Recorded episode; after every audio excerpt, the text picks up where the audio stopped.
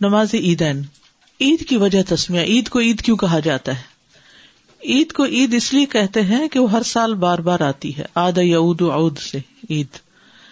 اور اس لیے کہ وہ خوشی اور مسرت لاتی۔ جب بندے روزہ رکھ کر اور حج ادا کر کے اللہ کی اطاعت بجا لاتے ہیں، تو اللہ اس دن کے ذریعے سے اپنے بندوں پر احسان کرتا ہے یعنی ان کو خوش کر دیتا ہے۔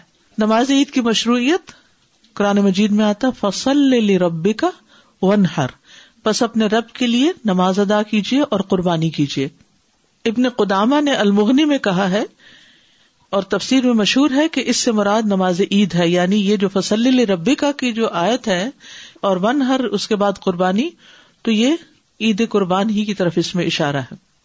قرآن مجید میں بھی آتا ہے، قد افلاح من تزکا و ذکر اسم ربی ہی فصل بے شک وہ کامیاب ہو گیا جو پاک ہو گیا اور اس نے اپنے رب کا نام یاد کیا، پس نماز پڑھی۔ ٹھیک ہے؟ تزکا تزکیا کیسے ہوتا ہے؟ روزے رکھ کے اور حج وغیرہ کر کے پاک ہو گیا اور اس میں اللہ کا نام خوب لیا اور پھر دونوں عبادات کے آخر میں نماز پڑھی۔ اللہ نے اپنے اس فرمان، فصل ربی کا ون ہر میں نماز کو قربانی سے پہلے بیان کیا ہے۔ اور اسی طرح اس فرمان کا دفلا منتظکا میں تہارت کو نماز سے پہلے بیان کیا ہے۔ تو سنت یہ ہوئی کہ عید الفطر میں صدقہ نماز سے پہلے نکالنا چاہیے یعنی صدقہ فطر، اور عید النہر میں جانوروں کی قربانی جو صدقہ ہے، وہ بعد میں کرنی چاہیے۔ نماز عید فرض عین ہے۔ شیخ ابن اسمین کہتے ہیں، میں سمجھتا ہوں کہ نماز عید فرض عین ہے اور مردوں کے لیے اسے ترک کرنا جائز نہیں۔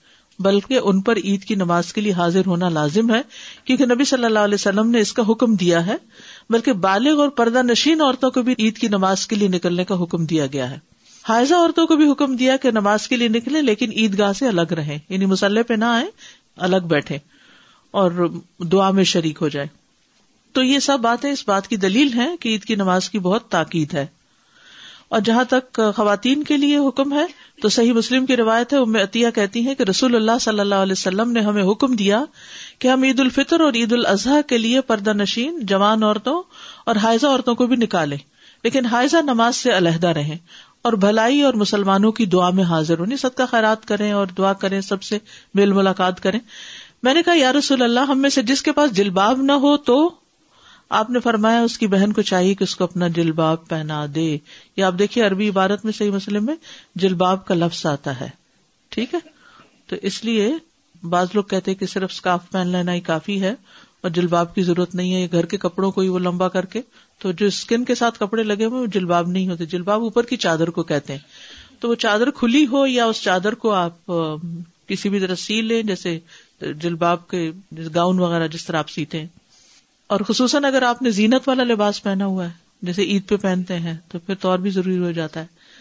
عید کے دن کی اہمیت اور فضیلت، انس رضی اللہ عنہ کہتے کہ رسول اللہ صلی اللہ علیہ وسلم مدینہ تشریف لائے اور ان لوگوں کے یہاں دو دن تھے جن میں وہ کھیلتے تھے۔ تو آپ نے پوچھا، یہ دو دن کیا ہے انہوں نے کہا، ہم دور جاہلیت میں ان دنوں میں کھیل کود کیا کرتے تھے یعنی ہمارا ایک فیسٹیول ہوتا تھا۔ تو رسول اللہ صلی اللہ علیہ وسلم نے فرمایا، بے شک اللہ نے تمہیں ان کے بدلے ان سے بہتر دن دیے ہیں۔ ادہا قربانی کا دن اور فطر کا دن یعنی عید الفطر۔ اور یہ اللہ کے نزدیک افضل ایام میں سے ہے اور ان میں اللہ کی بڑائی بیان کرنے کا حکم ہے۔ ولی تک مل العدت ولی تکبر اللہ علامہ ہدا کم آپ صلی اللہ علیہ وسلم جب عید فطر کے دن اپنے گھر سے نکلتے تو تکبیر کہتے، یہاں تک کہ نماز کی جگہ پر پہنچ جاتے۔ عید کے دن کھانے پینے کے دن ہے اور اسی طرح یہ ہے کہ برکت اور پاکیزگی کا دن بھی ہے۔ کیونکہ حائزہ عورتوں کو جو نکلنے کے لیے کہا گیا، صحیح بخاری کی روایت میں یہ اضافہ ہے۔ اور ان کی دعا کے ساتھ دعائیں مانگتی اور اس دن کی برکت اور تہارت کی امید رکھتی یعنی گناہوں سے پاکیزگی کا دن بھی ہے۔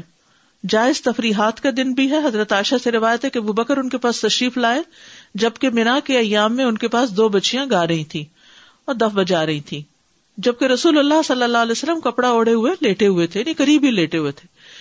تو ابو بکر رضی اللہ عنہ نے ان دونوں کو ڈانٹا۔ اس پر رسول اللہ صلی اللہ علیہ وسلم نے اپنے آپ سے کپڑا ہٹایا اور فرمایا، اے ابو بکر، انہیں چھوڑ دیں کیونکہ یہ عید کے دن ہے. اور عائشہ رضی اللہ عنہ نے کہا، میں نے رسول اللہ صلی اللہ علیہ وسلم کو دیکھا کہ آپ مجھے اپنی چادر سے چھپائے ہوئے تھے اور میں حبشیوں کے کھیل کو دیکھ رہی تھی۔ یہ بھی عید کا دن تھا۔ وہ کھیل رہے تھے۔ اور میں کم سن لڑکی تھی۔ ذرا اندازہ لگاؤ، اس لڑکی کا شوق کس قدر ہوگا جو کھیل کی شوقین نو عمر تھی۔ یعنی وہ کتنی دیر کھیل دیکھے گی۔ یہ صحیح مسلم کی روایت میں جاریہ کا لفظ آتا ہے۔ وہ انا جاریہ فقدر قدر الجاریہ الربا الحدیث نماز عیدین کی طرف جانے کی سنت ہے عید کے دن غسل کرنا۔ یہاں حضرت علی کی روایت آ رہی ہے۔ یعنی ایک شخص نے حضرت علی سے اس کے بارے میں سوال کیا تو فرمایا، تم چاہو تو روزانہ غسل کر سکتے ہو۔ اس نے کہا، نہیں، غسل نہیں، خاص غسل۔ فرمایا، جمعہ کے دن ارفا کے دن، قربانی کے دن، فطر کے دن غسل کرو۔ ٹھیک ہے؟ لیکن اگر کسی مجبوری سے کوئی نہ کر سکے، کوئی بیمار ہے یا بہت سردی ہے، یا گرم پانی میں اثر نہیں، تو بھی ٹھیک ہے۔ اچھا لباس پہننا۔ ابن عباس سے مربی ہے کہ آپ صلی اللہ علیہ وسلم عید والے دن سرخ رنگ کی چادر زیب تن کرتے تھے یعنی اوپر سے جو لپیٹتے تھے۔ زیب و زینت کرنا۔ تو اگر نبی صلی اللہ علیہ وسلم زیب و زینت کا اظہار کرتے تھے، تو خواتین کے لیے تو اور بھی زیادہ ضروری۔ یعنی کہ اس کا اہتمام باقاعدہ کرنا چاہیے اور بچوں کو بھی اس کا احساس دلانا چاہیے۔ جو بچے کرسمس کو اتنا زیادہ الیبوریٹڈ دیکھتے ہیں، وہ عید کو پھر بوری کہتے ہیں۔ تو اس میں اپنے ایک حدود کے اندر رہتے ہوئے زیب و زینت کا اظہار ضرور کرے امام مالک کہتے ہیں، میں نے اہل علم سے سنا کہ وہ ہر عید کے موقع پر خوشبو اور زینت کو پسند کرتے تھے۔ عید الفطر کے دن کچھ کھا کے عیدگاہ کی طرف جانا چاہیے۔ نبی صلی اللہ علیہ وسلم چند کھجورے کھا لیتے تھے نماز سے پہلے۔ اور حضرت انس سے بھی ایک یہی روایت ملتی ہے کہ جس میں کھجورے کھانے کا ذکر ہے۔ اتا سے مربی انہوں نے اپنے عباس کو یہ فرماتے ہوئے سنا کہ عید الفطر کے دن اگر ممکن ہو تو صبح نکلنے سے پہلے کچھ کھا پی کر نکلو، تو ایسا ہی کیا کرو۔ وہ کہتے کہ جب سے میں نے یہ بات ان کی سنی ہے، اس وقت سے میں صبح نکلنے سے پہلے کچھ کھانے پینے کا عمل میں نے چھوڑا نہیں۔ خا روٹی کا ایک ٹکڑا کھاؤں، یا دودھ پی لوں، یا پانی پی لوں یعنی کھجورے بھی لازم نہیں ہے کیونکہ ہم جب ایسی کوئی چیز پڑھ لیتے تو پھر اتنے ریجڈ ہو جاتے ہیں کہ کہتے یعنی کھجور ہی ضروری ہے۔ کھجور کنوینئنٹ ضرور ہے، لیکن ضروری نہیں ہے۔ جو بھی میسر ہو کھا سکتے ہیں۔ شیر خورما یا خورم شیرا کھا لیں، یا اور بھی اس طرح کی جو چیزیں اپنے کلچرل ہیں، وہ بھی اگر آپ بناتے ہیں تو وہ بھی کھا سکتے ہیں۔ عید الاضحیٰ کے دن نماز سے پہلے کچھ نہ کھانا۔ نبی صلی اللہ علیہ وسلم عید الفطر کے دن جب تک کھا نہ لیتے تھے، نکلتے نہیں تھے۔ اور عید الاضحیٰ کے دن جب تک نماز نہ پڑھ لیتے، کھاتے نہیں تھے۔ یعنی دونوں عیدوں میں اپوزٹ اور اسی میں فطرانہ اور قربانی کی بھی اپوزٹ چیزیں ہیں، تو دونوں عیدوں میں تھوڑا تھوڑا فرق ہے، ترتیب کے اعتبار سے۔ سب کا عیدگاہ کی طرف نکلنا۔ ابن عباس سے مرفون روایت ہے کہ آپ صلی اللہ علیہ وسلم اپنی بیٹیوں اور بیویوں کو حکم دیتے کہ وہ عیدین کے لیے نکلا کرے ابن عباس کہتے کہ عید کے دن رسول اللہ صلی اللہ علیہ وسلم کو یہ بات اچھی لگتی کہ اپنے اہل خانہ کو بھی ساتھ لے کر جائیں۔ اور پھر عبداللہ بن روا انصاری کی بہن رسول اللہ صلی اللہ علیہ وسلم سے روایت کرتی ہیں، آپ نے فرمایا عیدین کے لیے ہر اس عورت پر نکلنا فرض ہے جو کمر باندھتی ہو یعنی بالغ ہو۔ منسز آ گئے اس کو۔ بچوں کو عیدگاہ لے جانا۔ ابن عباس سے روایت انہوں نے فرمایا، میں یوم فطر یا اضحیٰ کے موقع پر نبی صلی اللہ علیہ وسلم کی ہمراہ نکلا، تو آپ نے نماز پڑھائی، پھر خطبہ دیا، پھر آپ عورتوں کے پاس آئے، انہیں باز اور نصیحت فرمائی، انہیں صدقہ و خیرات کا حکم دیا۔ یعنی اس دن یعنی فطرانہ دینے کے علاوہ بھی انسان کو ایکسٹرا کچھ نہ کچھ صدقہ کرنا چاہیے۔ یہاں عموماً مسجدوں میں نمازیں ہوتی ہیں اور مسجدوں میں لوگ، وہاں تو فنڈ ریزنگ وغیرہ بھی ہو رہی ہوتی ہے۔ بہرحال، عیدگاہ کی طرف پیدل جانا۔ رسول اللہ صلی اللہ علیہ وسلم عید کے لیے پیدل تشریف لے جاتے اور پیدل واپس آتے۔ تو آپ پارکنگ دور کریں گے تو ان شاء اللہ سنت پر بھی عمل ہو جائے گا۔ حضرت علی سے روایت انہوں نے فرمایا، عید کے لیے چل کر جانا سنت ہے۔ گھر سے نکلتے وقت تک بھی رات پڑھنا۔ نماز کی جگہ تک پڑھتے۔ آپ صلی اللہ علیہ وسلم، جب نماز پوری کر لیتے تو تکبیرات بند کر دیتے تھے۔ عبداللہ بن عمر سے مربی کہ رسول اللہ صلی اللہ علیہ وسلم دونوں عیدوں میں فضل بن عباس عبد اللہ عباس، علی، جعفر، حسن، حسین، اسامہ بن زید زید بن حارثہ، ام امن امن بن ام امن کے ساتھ نکلتے۔ آپ صلی اللہ علیہ وسلم تحلیل اور تکبیر کے ساتھ اپنی آواز بلند کرتے۔ وہ جنازے میں نہیں، لیکن یہاں پر آپ دیکھیں کہ سارے نکل رہے کٹے یہ آپ کے اہل خانہ ہے یہ سب آپ کے رشتے دار ہیں، فیملی ممبرس ہیں۔ تو یہ سب مل کر بلند آواز سے پھر تکبیر پڑھتے تھے۔ یہاں خوشی کا اظہار ہو رہا ہے، ٹھیک ہے؟ عمر بن رضی اللہ عنہ مینا میں اپنے خیمے کے اندر تکبیر کہتے تو مسجد میں لوگ اسے سنتے اور تکبیر کہتے اور بازار والے بھی تکبیر کہتے، یہاں تک کہ سارا مینا تکبیر سے گونج اٹھتا۔ یہاں بلند آواز سے یعنی وہ جو رمی والے دن ہوتے ہیں ابن عمر مینا کے ان دنوں میں نمازوں کے بعد اپنے بستر پر، اپنے خیمے میں، اپنی مجلسوں میں، اپنے راستے میں اور دن کے تمام حصوں میں تکبیر کہتے۔ میمونا رضی اللہ عنہ یوم النہر، دس ذوالحجہ میں تکبیر کہتی تھی عورتیں ایام تشریق میں ابان بن عثمان اور عمر بن عبد العزیز کے پیچھے مسجد میں مردوں کے ساتھ تکبیر کہا کرتی تھی۔ یعنی تکبیرات پڑھنا عورتوں مردوں سب کے لیے ہے، ٹھیک ہے؟ اور صدقہ فطر کو فرض قرار دیا گیا ہے کیونکہ یہ روزہ دار کے لیے لغ اور بےحدہ بات، اقوال اور افعال جو بھی رمضان میں ہو جائیں ان کی پاکیزگی کا ذریعہ اور مسکینوں کے لیے کھانا ہے۔ اور یہ نماز سے پہلے ادا کرنا ضروری ہے، بعد میں ادا کرنا عام صدقے کی طرح ہے۔ عید الاضحیٰ میں نماز سے پہلے قربانی نہیں کرنی چاہیے۔ اگر کسی نے کر لی ہو تو اسے دوبارہ کرنی ہوگی، ورنہ وہ قربانی جو ہے وہ ادا نہیں ہوئی۔ ٹھیک ہے؟ کیونکہ ایک شخص نے ایسا کر لیا، آنے سے پہلے بکری ذبح کی اور ناشتہ وغیرہ بھی کر لیا، تو آپ نے فرمایا تمہاری بکری تو صرف گوشت کی بکری ٹھہری یعنی قربانی کی نہیں۔ انہوں نے عرض کیا، اللہ کے رسول، ہمارے پاس بھیڑ کا ایک سالہ بچہ ہے جو دو بکریوں سے زیادہ عزیز ہے، کیا میرے لیے کافی ہوگا؟ آپ نے فرمایا ہاں لیکن تمہارے علاوہ بعد میں کسی کو کافی نہ ہوگا۔ کیونکہ بےچارا پہلے ایک کر چکا تھا، تو آپ نے اس کو پھر آسانی کر دی اس کے لیے۔ نماز عیدین کھلے میدان میں پڑھنا۔ یعنی یہ افسل ہے۔ اور پھر پہلے عید کی نماز ہوگی، پھر خطبہ ہوگا۔ ٹھیک ہے؟ اور صحابہ کا بھی یہی طریقہ رہا ہے۔ عید کی نماز کے لیے نہ اذان ہے، نہ اقامت ہے۔ یہ یاد رکھنے کی بات ہے۔ آپ کے دور میں بھی کوئی اذان، اقامت نہیں کی جاتی تھی۔ ڈائریکٹ نماز شروع۔ اسی لیے آپ دیکھیں کہ ایک دم اللہ اکبر کی آواز آتی ہے اور پھر تقبیرات بار بار جو کرتے ہیں۔ امام کے سترے کا خیال کرنا ضروری ہے، کیونکہ آپ صلی اللہ علیہ وسلم کھلے میدان میں نماز پڑھتے تھے تو سترا رکھتے تھے۔ اور عید کی نماز جو ہے صرف دو رکت ہے۔ پہلی رکت میں کراط سے پہلے سات اور دوسری میں پانچ تقبیرات تقبیرات کے درمیان سکتا یعنی تھوڑی سی خاموشی۔ یعنی اللہ اکبر اللہ اکبر اللہ اکبر نہیں کرنا چاہیے، بلکہ اللہ اکبر اللہ اکبر اللہ اکبر، رک رک کے پڑھنی چاہیے۔ اور ان کے درمیان کوئی مخصوص ذکر نہیں ہے۔ تقبیرات کے درمیان اللہ کی حمد و ثنا ہے۔ ہر دو تقبیروں کے درمیان اللہ کی حمد و ثنا ہے مطلب دل دل میں جس سبحان اللہ کچھ اس طرح۔ ہر تقبیر کے ساتھ ہاتھ اٹھانا اور باندھنا یعنی جب اللہ اکبر کہیں گے تو ہاتھ باندھیں گے بھی۔ اچھا پچھلی دفعہ مجھے کسی نے سوال کیا تھا کہ بعض لوگ جب نماز کے لیے کھڑے ہوتے رفا دین کے بعد ہاتھ سینے میں باندھتے ہیں اور بات چھوڑ دیتے ہیں۔ دونوں طرح ہی جائز ہے۔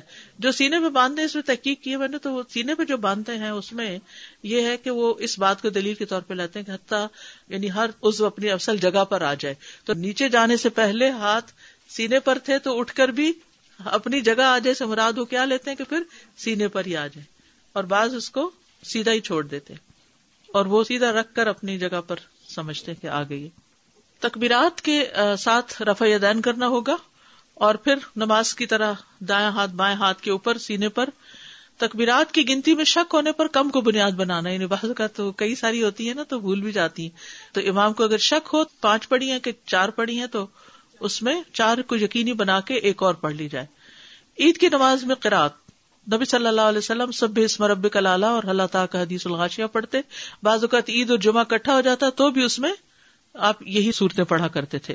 اسی طرح دو اور صورتیں اختربت اور قاف بالقرآن المجید بھی ملتی ہے کہ آپ پڑھا کرتے تھے۔ عید سے پہلے اور بعد میں کوئی نماز نہیں۔ اس دن آپ اشراق اور چاشت وغیرہ نہیں پڑھیں گے۔ صرف عید کی نماز ہی کافی عید منائے نماز کے بعد خطبہ ہوگا۔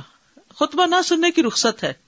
یہ بات یہاں بتانی اس لیے ضروری ہے کہ بعض لوگ جب اٹھ جاتے ہیں نا تو جو بیٹھے ہوتے سنتے وہ کہتے کتنے خراب لوگ ہیں یہ خطبہ بھی نہیں سنا اور نکل گئے ہیں تو یہ نہیں سوچنا چاہیے کسی کے بارے میں کیونکہ خطبہ سننا فرض نہیں ہے۔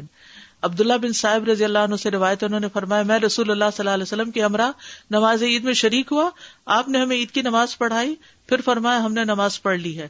اب جو شخص خطبہ سننے کے لیے بیٹھنا چاہے، بیٹھ جائے اور جو جانا چاہے، وہ چلا جائے۔ رخصت ہے، سہولت ہے۔ کیونکہ آپ دیکھیے کراؤڈ ہی اتنا زیادہ ہوتا ہے کہ اگر کچھ لوگ پہلے نہ نکلے تو سب کا ایک دم عید ختم ہونے کے بعد اکٹھے نکلنا بھی کافی رش پیدا کر دیتا ہے۔ شاید اس میں ہی حکمت ہو یا جو بھی اللہ جانتا ہے۔ عیدین سے متعلق کچھ اور احکامات۔ عید کی نماز کا وقت سورج طلوع ہونے کے بعد سے لے کر زوال کے وقت تک ہے۔ جلدی بھی پڑھی جا سکتی ہے، ٹھہر کے جو اشراق چاش وغیرہ کا ٹائم ہے، وہی ٹائم ہے اس کا۔ کیونکہ دن کی نماز ہے۔ جب سورج ایک نیزے کے برابر بلند ہو جائے اور یہ چھوٹی عید کی بات ہے، فطر کی۔ اور اضحا کی نماز اول وقت سے اس کو مؤخر نہ کیا جائے، جتنا ارلی ہو، تاکہ لوگ قربانی جلدی کر سکیں۔ بہت لیٹ نہ کریں۔ اور چونکہ اس وقت کھایا بھی نہیں ہوتا، تو دل تو یہی چاہتا ہے کہ جلدی سے جلدی نماز ہو جائے۔ عید الفطر کی نماز کا وقت دیر سے کیوں؟ تاکہ لوگ صدقہ فطر ادا کر سکیں۔ اس میں سہولت ہے۔ ٹھیک ہے؟ عیدگاہ میں صدقہ کرنا، نبی صلی اللہ علیہ وسلم اس کی ترغیب دیتے تو خواتین اپنے زیورات وغیرہ صدقہ کرتی تھی اور پھر عید کی مبارک دینا۔ اور صحابہ جب ایک دوسرے کو ملتے تو کہتے تھے، تقبل اللہ منا و من کا یا من کم، دونوں طرح سے ٹھیک ہے۔ واپسی پر کسی اور راستے سے آنا یعنی جانا ایک راستے سے، واپس دوسرے راستے پہ آنا۔ عید کے بعد گھر آ کر دو رکعت پڑھنا۔ عید کی نماز سے پہلے کوئی نماز نہیں پڑھتے تھے اپنے گھر واپس آتے تو دو رکعت نماز پڑھ لیتے تھے، ٹھیک ہے؟ عیدگاہ میں کوئی ایسی نماز نہیں، نہ پہلے نہ بعد میں۔ جمعہ اور عید کا دن اکٹھا ہونے پر یعنی دونوں دن اگر اکٹھے ہو جائے تو اس دن جمعہ اگر نہ کوئی پڑھنا چاہے تو نہیں بھی پڑھ سکتا۔ عید کے دن روزہ نہیں رکھا جاتا۔ یہاں آنے کے بعد قربانی جو ہے وہ پاکستان میں کی۔ اب دنوں کے جو عید کا آگے پیچھے ہو جاتا ہے تو یہی نہیں اندازہ ہوتا کہ قربانی ہماری ہوئی یا نہیں ہوئی۔ ایسے یہاں بھی جو قربانی کرتے ہیں تو پیسے دے دیے جیسے گوشت لاتے ہیں خرید کے فکر نہ کریں وہاں ایک دن بعد ہی ہوتی ہے عید۔ یعنی یہاں کے لوگ زیادہ سعودی عرب کو فالو کر رہے ہوتے ہیں یا یہ کہ ویسے بھی تھوڑا اکثر اور اگر آپ کو یہ ہو تو پھر تاکید کیجیے کہ قصائی نہیں ملتا یا جو کچھ مجبوریاں ہوتی ہیں لوگوں کو بھی ہوتی ہیں ہاں۔ پھر بہتر تو یہی ہے کہ اپنے علاقے میں قربانی یہاں پہ تو دو دن کے بعد گوشت ملتا ہے یہاں کون سا فوراً مل جاتا ہے؟ نہیں تو کوئی بات نہیں دو دن بعد کھا لیں۔ نہیں کھانے کی بات نہیں ہے یہ ہاں۔ نہیں پتا چلتا کہ کب انہوں نے حلال کیا۔ عید الاضحیٰ کی تو نماز پہلے ہو جائے گی نا؟ اس کے بعد جب مرضی قربانی ہو جائے۔ ٹھیک ہے نا؟ تین دن تک ہوتی رہے بعد میں۔ لیکن پہلے نہیں کرنی۔ یعنی اگر آپ نے مثلاً کسی ایسے ملک میں قربانی بھیجی ہے جن کی عید آپ سے پہلے ہو گئی ہے اور انہوں نے نماز پڑھ کے قربانی بھی کر لی اور آپ نے ابھی نماز بھی نہیں پڑھی یہ ٹھیک نہیں ہوگا۔ مجھے مطلب بتانا تھا ہم نے نا پوچھا تھا کسی سے کہ اگر ہم پاکستان میں قربانی جی. کرواتے ہیں اور ان کی نماز تو جیسے پہلے ہو گئی فرسٹ سم ٹائم ہے نا ایک دن پہلے جاتی ہے عید یا اسی دن ہوتی ہے تو ڈیز کا بھی ڈفرینٹ ہوتا ہے۔ تو انہوں نے کہا تھا کہ جو قربانی آپ کی کر رہا ہے نا اگر اس نے نماز پڑھ لی ہے تو آپ کی قربانی ہو جائے گی۔ قربانی تو آپ کی اپنی ہے نا اس کی تو نہیں ہے نا۔ اسی لیے افضل یہی ہے کہ جہاں رہتے ہیں وہی قربانی ہونی چاہیے۔ یہ ابھی ریسنٹلی بہت زیادہ یہ ٹرینڈ ہو گیا ہے کہ قربانی ایک جگہ سے دوسری جگہ بھیجی جاتی ہے۔ اور اس سے پھر نقصان ایک یہ ہوا ہے کہ جو اپنے بچے ہیں ان کو پتہ ہی نہیں کہ نہ چھٹی ہوتی اسکول سے اور نہ قربانی ہو رہی ہوتی ہے اور وہ تو اس دور کی بات ہوئی، لیکن یہ کہ اللہ کے رسول صلی اللہ علیہ وسلم کی ہر بات میں ایک حکمت ہے۔ ٹھیک ہے نا؟ آپ نے اوور آل جتنا بھی کورس کیا، اس میں زیادہ تر تو سہولتیں ہی دیکھی ہیں نا۔ وسطیں دیکھی ہیں، سہولتیں دیکھی ہیں۔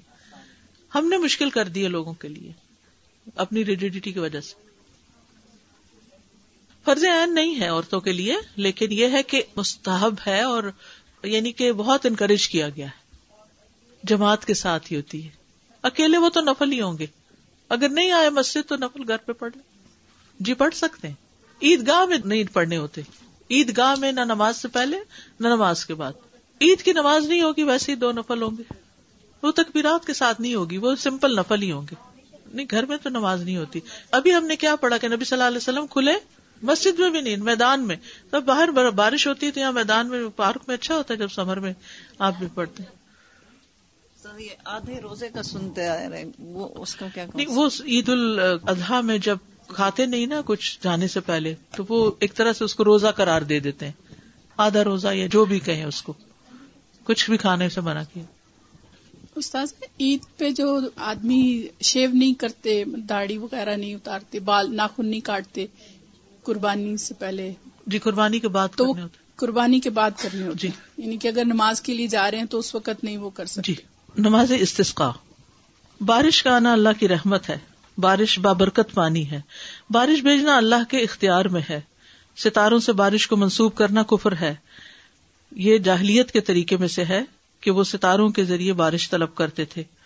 اور نافرمانیوں کی وجہ سے بارشیں رک جاتی ہیں۔ قیامت کے قریب بارشوں کا روک دیا جانا۔ اور استغفار سے بارشوں کا زیادہ برسنا جیسے قرآن مجید میں آتا ہے یورسل السلام علیکم مدرارا۔ نماز استسقا کی مشروعیت استسقا باب استفال ہے اور اس کا معنی ہے پانی پلانے کا مطالبہ کرنا، پانی طلب کرنا، ٹھیک ہے؟ جیسے وہ سورت البکرا میں آتا وہ ارستسقا موسا اور شریعت میں اس کا معنی جب بارش روک لی جائے اور زمین بنجر ہو جائے تو اللہ عز و سے بارش طلب کرنا۔ بارش طلب کرنے کے تین مشروع طریقے ہیں۔ سنت میں تین طریقے وارد ہوئے۔ پہلا طریقہ یہ مشہور طریقہ ہے کہ امام اور لوگ عیدگاہ یا صحرا کی طرف نکلے امام انہیں خطبہ دے، نماز پڑھائے اور دعا مانگے۔ ٹھیک ہے؟ عبداللہ بن زید مازنی سے روایت ہے، انہوں نے کہا کہ رسول اللہ صلی اللہ علیہ وسلم مدینہ سے باہر نکل کر عیدگاہ آگے، نہیں، جہاں عید کی نماز پڑھاتے تھے، وہیں استسقا پڑھائی۔ پھر آپ نے بارش مانگی۔ جب آپ قبلہ رخ ہوئے تو اپنی چادر کو پلٹا۔ پلٹا کا مطلب الٹا کر لی یعنی جس رخ لی بھی تھی اس سے دوسری طرف کر لی۔ دوسرا طریقہ امام لوگوں کو لے کر نکلے اور نماز پڑھے بغیر دعا مانگے۔ صحابہ کی ایک جماعت سے یہ عمل بھی وارد ہوا اور یہ بھی ثابت ہے۔ انس رضی اللہ عنہ سے روایت ہے کہ عمر بن خطاب رضی اللہ عنہ کے دور میں جب قحط پڑتا تو آپ عباس بن عبد المطلب کے وسیلے سے دعا استثقا کرتے اور اللہ کے حضور یوں دعا کرتے، اے اللہ، پہلے ہم بارش طلب کرنے کے لیے اپنے نبی کو دعا کا ذریعہ بناتے۔ یعنی نبی صلی اللہ علیہ وسلم دعا کرتے تھے تو تو بارش برساتا تھا، اب ہم تیرے نبی کے چچا کو دعا کا ذریعہ بناتے ہیں۔ یعنی ان کی دعا کو ذریعہ بناتے ہیں۔ یعنی ان سے بھی دعا کرواتے اور خود بھی کرتے۔ کہ تو بارش برسا دے۔ تو راوی کہتا ہے کہ پھر بارش برسنے لگتی تھی۔ تیسرا طریقہ، امام کسی موقع پر دعا کرے۔ مثلاً جمعے کی نماز کے وقت بارش کے لیے دعا کر دے۔ یہاں تو اتنا بارشیں ماشاء اللہ ہوتی رہتی ہیں، لیکن جن جگہوں پر بارشیں رک جاتی ہیں نا، تو عموماً بہت پھر گرد و غبار اور بہت ایک قحط سا پڑنے لگتا ہے۔ تو لوگ جمعوں میں اور نمازوں کے بعد اس طرح پھر دعاؤں کا کہتے بھی ہیں اور مانگتے بھی ہیں۔ تو امام کسی موقع پر دعا کر دے یعنی الگ سے اسپیشلی نکل کے نہیں، بلکہ روٹین میں ہی۔ یہ سب استسکا کہلاتے ہیں۔ اور اس میں وہ حدیث پہلے بھی بیان ہوئی تھی، حضرت انس سے روایت ہے کہ ایک شخص نبی صلی اللہ علیہ وسلم کے پاس حاضر ہو کر عرض کرنے لگا اور جمعے کا دن تھا۔ مویشی ہلاک ہو گئے، راستے بند ہو گئے، تو آپ نے دعا کی۔ اور صحابی کہتے کہ آسمان پہ کوئی بادل نہیں تھا، اور دعا کے بعد ایک دم بادل امڑ آئے اور پھر بارش شروع ہو گئی۔ نکلنے سے پہلے ہی بارش شروع ہو گئی اور دوسرے جمعے تک بارش ہوتی رہی۔ پھر وہ دعا کرنے کے لیے اس نے کہا، اسی شخص نے اور پھر نبی صلی اللہ علیہ وسلم نے دعا کی۔ اور یہ جو ہم بھی پڑھتے ہیں کہ اللہ الکام وزرابی ودیتی و منابت شجری کہ اللہ یہاں ہمارے اوپر نہیں، پہاڑوں پر، درختوں پر، جنگلوں میں بارش کر دے۔ تو کہتے کہ مدینہ سے کپڑا پھٹنے کی طرح بادل چٹ گئے یعنی کریکس آ گئے بادلوں میں اور بادل دور دور چلے گئے۔ بارش رک جانے پر نماز استسقا کی مشروعیت ہے۔ یعنی جب قحط سالی ہو تو اس وقت باہر نکل کے سب لوگ مل کے دعا کریں اور پھر اس میں جیسے نبی صلی اللہ علیہ وسلم چادر کے دائیں کنارے کو بائیں پر ڈال کر آپ نے پلٹا لیا، دائیں کو بائیں پر، یہ دائیں ہے نا اس طرف، تو اس کو ادھر اور اس کو ادھر کر دیا۔ ٹھیک۔ مطلب یہ ایک سمبل ہے کس چیز کا؟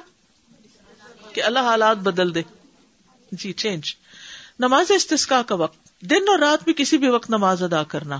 یعنی کوئی خاص وقت نہیں ہے کہ صبح ہو یا شام ہو، سوائے مکرو اوقات کے۔ کون سے ہیں؟ سورج نکل رہا ہو جب زوال اور غروب۔ ٹھیک ہے۔ نماز پڑھانے کے بعد امام خطبہ دینے کے لیے کھڑا ہوگا اور اس میں لوگوں کو واز نصیحت کرے گا اور اللہ سے دعا کرے گا۔ ٹھیک ہے۔ خوشو و خزو سے میدان کی طرف نکلنا چاہیے۔ سادہ لباس میں، رسول اللہ صلی اللہ علیہ وسلم سادہ لباس میں خوشو و خزو کے ساتھ آہستہ رفتار سے گڑ گڑاتے ہوئے عیدگاہ کی طرف روانہ ہوئے۔ یعنی ہم بھی دعائیں کرتے ہیں تو ہمارے لیے بارشیں نہیں، اس طرح برستی۔ نبی صلی اللہ علیہ وسلم کی دعا کے بعد فوراً کیوں برستی تھی؟ کیونکہ ہماری اور ان کی دعا کا بھی فرق ہے۔ پھر دو رکت نماز پڑھاتے، جیسے عید کی نماز پڑھاتے، لیکن تمہارے اس خطبے کی طرح خطبہ نہ دیتے تھے۔ یعنی لمبے لمبے خطبے نہیں ہوتے تھے۔ آپ کی نماز لمبی اور خطبہ مختصر ہوتا تھا۔ آجزی اور انکساری کا اظہار ہوتا تھا۔ میدان میں نماز پڑھاتے تھے۔ پہلے نماز، پھر خطبہ، پھر دعا۔ ٹھیک ہے؟ اذان اور اقامت کے بغیر یہ نماز بھی ہے۔ جیسے عید کی نماز میں اذان اور اقامت نہیں۔ اور استثقاء میں عید کی نماز کی طرح تکبیرات کہنا بھی ہے۔ ٹھیک ہے؟ یہ تقریباً نماز عید سے ملتی جلتی نماز ہے۔ اپنی جگہ کے اعتبار سے، تکبیرات اور خطبے وغیرہ اور باقی چیزوں کے اعتبار سے۔ خطبے میں بھی آجزی کا اظہار کرنا چاہیے۔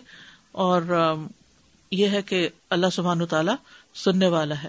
اور اس میں آپ دیکھیے کہ نبی صلی اللہ علیہ وسلم کی ایک دعا ہے الحمد للہ رب العالمین الرحمٰن الرحیم، مالک یوم الدین، لا الہ الا اللہ یفعل ما یرید، اللہم انت اللہ لا الہ الا انت الغنی، ونحن الفقراء، انزل علینا الغیث، وجعل ما انزلت لنا قوتا وبلاغا الہین ٹھیک ہے؟ تمام تعریف اللہ کے لیے جو سب جہانوں کا رب ہے بے حد مہربان نہایت رحم والا۔ قیامت کے دن کا بادشاہ اللہ کے سوا کوئی معبود نہیں۔ وہ کرتا ہے جو وہ چاہتا ہے۔ اے اللہ، تو ہی اللہ ہے۔ تیرے سوا کوئی معبود نہیں۔ تو غنی اور ہم محتاج ہیں۔ ہم پر بارش برسا۔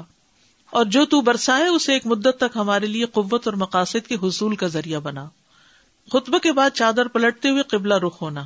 سنت یہ کہ خطبے کے دوران چادر کو تبدیل کیا جائے۔ جب وہ قبلہ رخ ہو تو اپنی چادر تبدیل کرے، پھر اس کا دائیں کنارا بائیں پہ اگر وہ چادر ہو۔ اگر وہ کمیز ہو تو اسے تبدیل کرے۔ اور اگر اس کے اوپر رومال کے علاوہ کچھ اور ہو تو اسے تبدیل کرے۔ جو بھی پہنا ہوا ہے اس کو چینج کر دے۔ آپ نے چادر الٹا دی اور آپ کے اوپر سیاہ رنگ کی اونی چادر تھی۔ ٹھیک ہے؟ آپ نے چاہا کہ نیچے والے کنارے کو اوپر کرے۔ جب آپ کے لیے مشکل ہو تو آپ نے دائیں بائیں اس کو پلٹ لیا۔ ٹھیک ہے؟ اور پھر اللہ تعالی سے دعا کی۔ ہاتھ اٹھا کر دعا کرنا۔ ٹھیک ہے؟ آپ نے ہاتھ اٹھا کر دعا فرمائی تھی یہ نواز استسقا کی۔ اور پھر اسی طرح ہاتھ اونچے کر کے، بہت اونچے کیے تھے کہ بغلوں کی سفیدی نظر آنے لگ گئی تھی۔ اور آپ صلی اللہ علیہ وسلم نے اپنے چہرے کے سامنے اپنے ہاتھ اٹھائے تھے یعنی چہرے سے اوپر نہیں، ٹھیک ہے؟ سر سے اونچے نہیں تھے۔ ہاتھوں کی پشت آسمان کی طرف رکھنا یعنی اس طرح نہیں، اس طرح، بارش برسے۔ لیکن پھر بھی وہ ایکشن آجزی کا اظہار ہوتے ہیں نا۔ اب ان دونوں نمازوں میں تھوڑا سا بس فرق ہے، باقی زیادہ تر یہ ملتی جلتی ہیں۔ نماز استسقا کی کچھ دعائیں ہیں اللہ مسکنا اللہ مسکنا اللہ مسکنا اللہ، ہم پہ بارش برسا دے، بارش برسا دے، بارش برسا دے۔ اور اس میں آپ یہ بھی کر سکتے ہیں کہ اگر دعائیں باقی یاد نہ بھی ہوں تو نمازوں کے بعد بھی جب بارش کے لیے تنگی ہو تو یہ دعائیں پڑھتے جائیں۔ اگر زیادہ بارش ہو جائے تو پھر اس کے بعد اللہ ہوا لینا ولا علینا۔ اللہ الکام اول جبال اول آجامی و زراب ولادیتی و منابت الشجر۔ اب ہے نماز کسوف و خصوف کسوف و خصوف کا مانا ہے سورج یا چاند کی تمام یا کچھ روشنی کا چلے جانا۔ ٹھیک ہے؟ کسوف سورج گرہن کے لیے اور خصوف چاند گرہن کے لیے۔ چاند گرہن کا سبب ظاہری کیا ہے؟ کہ زمین چاند اور سورج کے درمیان حائل ہو جاتی ہے تو وہ شیڈ سا آ جاتا ہے اس کے اوپر، سورج کے اوپر یا چاند کا پھر تھوڑی روشنی چلی جاتی ہے، زیادہ چلی جاتی ہے۔ یہ دونوں اللہ کی نشانیاں ہیں اور ان میں تبدیلی آنا یہ بھی اللہ کی نشانی ہے۔ اور ان نشانیوں کے ذریعے اللہ اپنے بندوں کو ڈراتا بھی۔ صورت الاسراف میں آتا ہے، وما نرسل بالآیات اللہ تخویفہ تاکہ بندے جو ہیں وہ اللہ کی طرف متوجہ ہوں۔ یہ کوئی فن کا وقت نہیں ہوتا، بلکہ اللہ کی طرف متوجہ ہونے کا وقت ہوتا ہے۔ سورج اور چاند اللہ کی دو نشانیوں میں سے ہے اللہ سورج کو گرہن اور چاند کو گرہن لگا کر اپنے بندوں کو قیامت کا دن یاد کراتا ہے کہ اس دن ان کی روشنی ختم ہو جائے گی۔ اللہ تعالیٰ نے فرمایا فیضا بر قل بسر و خصف القمر و جم شمس قمر جب نظر پتھرا جائے گی اور چاند بے نور ہو جائے گا اور سورج اور چاند جمع کر دیے جائیں گے، لہٰذا یہ نشانی اس دن کی یاد دلاتی ہے۔ جب آپ صلی اللہ علیہ وسلم کے دور میں ایسا ہوا تو آپ گھبرا کر نماز کی طرف دوڑے۔ اس موقع پر آپ کا ڈرنا اور تیزی سے آپ اٹھے، آپ کو خوف لاحق ہوا کہ کہیں قیامت تو نہیں آ گئی۔ آپ مسجد میں تشریف لائے اور پھر بہت طویل قیام رکو اور سجدے کے ساتھ نماز پڑھائی۔ ٹھیک ہے؟ صحابی کہتے ہیں، میں نے کبھی آپ کو نہیں دیکھا کہ کسی نماز میں آپ نے ایسا کیا ہو۔ پھر آپ نے فرمایا، بے شک یہی نشانیاں جو اللہ بھیجتا ہے۔ یہ کسی کی موت یا کسی کی زندگی کی بنا پہ نہیں ہوتی۔ یعنی توہمات میں نہیں پڑنا چاہیے، بلکہ اللہ ان کو بھیجتا ہے تاکہ ان کے ذریعے بندوں کو خوف دلائے۔ یہ صحیح مسلم کی روایت ہے۔ اس میں آپ دیکھیے کہ ہمارے یہاں بڑے توہمات ہیں یعنی چاند اور سورج گرہن کے ساتھ۔ شامت آتی ہے حاملہ خاتون کی کہ اس نے لیٹنا نہیں ہے اور اس کو چلتے ہی رہنا ہے، ورنہ بچے کے منہ پہ داغ پڑ جائے گا۔ اور اس قسم کی بہت سی باتیں۔ اس موقع پر نبی صلی اللہ علیہ وسلم کے بیٹے فوت ہوئے تھے، تو لوگوں نے اس کو اس سے منسوب کر لیا کہ اس وجہ سے یہ گہن ہوا ہے کیونکہ یعنی ابراہیم کی وفات ہوئی ہے یعنی اس کے ساتھ ہی ہوا۔ تو آپ نے فرمایا اس کا کسی کی موت سے کوئی تعلق نہیں۔ یعنی یہ نہیں کہ کسی ملک کا سربراہ وہ مر جائے گا کیونکہ اس کے ہوتے ہوئے سورج گرہن یا چاند گرہن لگ گیا۔ عبداللہ ابن عمر کہتے ہیں کہ رسول اللہ صلی اللہ علیہ وسلم کے زمانے میں سورج کو گہن لگ گیا۔ تو رسول اللہ صلی اللہ علیہ وسلم نماز کے لیے کھڑے ہوئے، لوگ بھی آپ کے ساتھ کھڑے ہوئے۔ تو دوسری رقط کے آخری سجدے میں آپ ہانپنے اور رونے لگے۔ آپ کہہ رہے تھے، لم تعدنی حاضا و انفی لم تعدنی حاضا و نحن نستغفرک اللہ، تو نے مجھ سے اس کا وعدہ نہیں کیا تھا جبکہ میں ان میں موجود ہوں۔ تو نے مجھ سے اس کا وعدہ نہیں کیا جبکہ ہم تجھ سے بخش مانگتے ہوں۔ پھر آپ نے سر اٹھایا، تب سورج صاف ہو چکا تھا۔ پھر رسول اللہ صلی اللہ علیہ وسلم اٹھے اور لوگوں سے خطاب فرمایا، پہلے اللہ کی حمد و ثنا بیان کی۔ پھر فرمایا، بے شک سورج اور چاند اللہ کی نشانیوں میں سے دو نشانیاں جب تم ان میں سے کسی کا گرہن دیکھو، تو اللہ کے ذکر کی طرف دوڑو۔ اور آپ نے فرمایا کہ کسی کی موت اور حیات سے اس کا تعلق نہیں ہے یعنی توہمات میں مت پڑھو۔ اور چونکہ آپ نے اس کا حکم دیا تھا پڑھنے کے لیے، لیکن پھر بھی نفلی نماز ہے۔ اگر کسی مجبوری سے انسان نہ پڑھ سکے تو کوئی بات نہیں۔ اس کے لیے آزان نہیں ہوتی، لیکن اعلان ہوتا ہے، ان سلاط جامع اگر حرم میں کبھی آپ ہوں تو وہاں ان سلاط جامع کی آواز کے ساتھ نماز کے لیے بلاتے ہیں اور لمبی نماز پڑھاتے ہیں۔ اور اس میں حضرت عائشہ کہتی ہے کہ سورج بے نور ہوا ایک بار آپ کی زندگی میں آپ مسجد میں تشریف لے گئے، لوگوں نے آپ کے پیچھے صفحے بنائی اور پھر آپ نے تقبیر تحریمہ کہی۔ مرد اور عورتیں سبھی پڑھتے ہیں۔ حضرت عائشہ بھی پڑھ رہی تھی، حضرت اسما نے دیکھا اور پھر وہ بھی شروع ہو گئی اور اس کا طریقہ تھوڑا سا مختلف ہے نماز کا۔ اس میں تقبیر تحریمہ کہے، پھر دعائیں استفتا پڑھے، پھر تابوس پڑھے۔ اس کے بعد سورت الفاتح کے ساتھ سورت ملائے اور لمبی قرآت کرے۔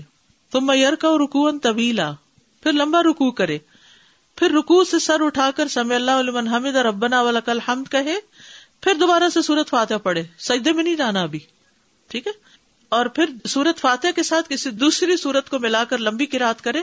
تاہم پہلی رکت یا پہلے قیام سے یہ قیام تھوڑا کم ہوگا۔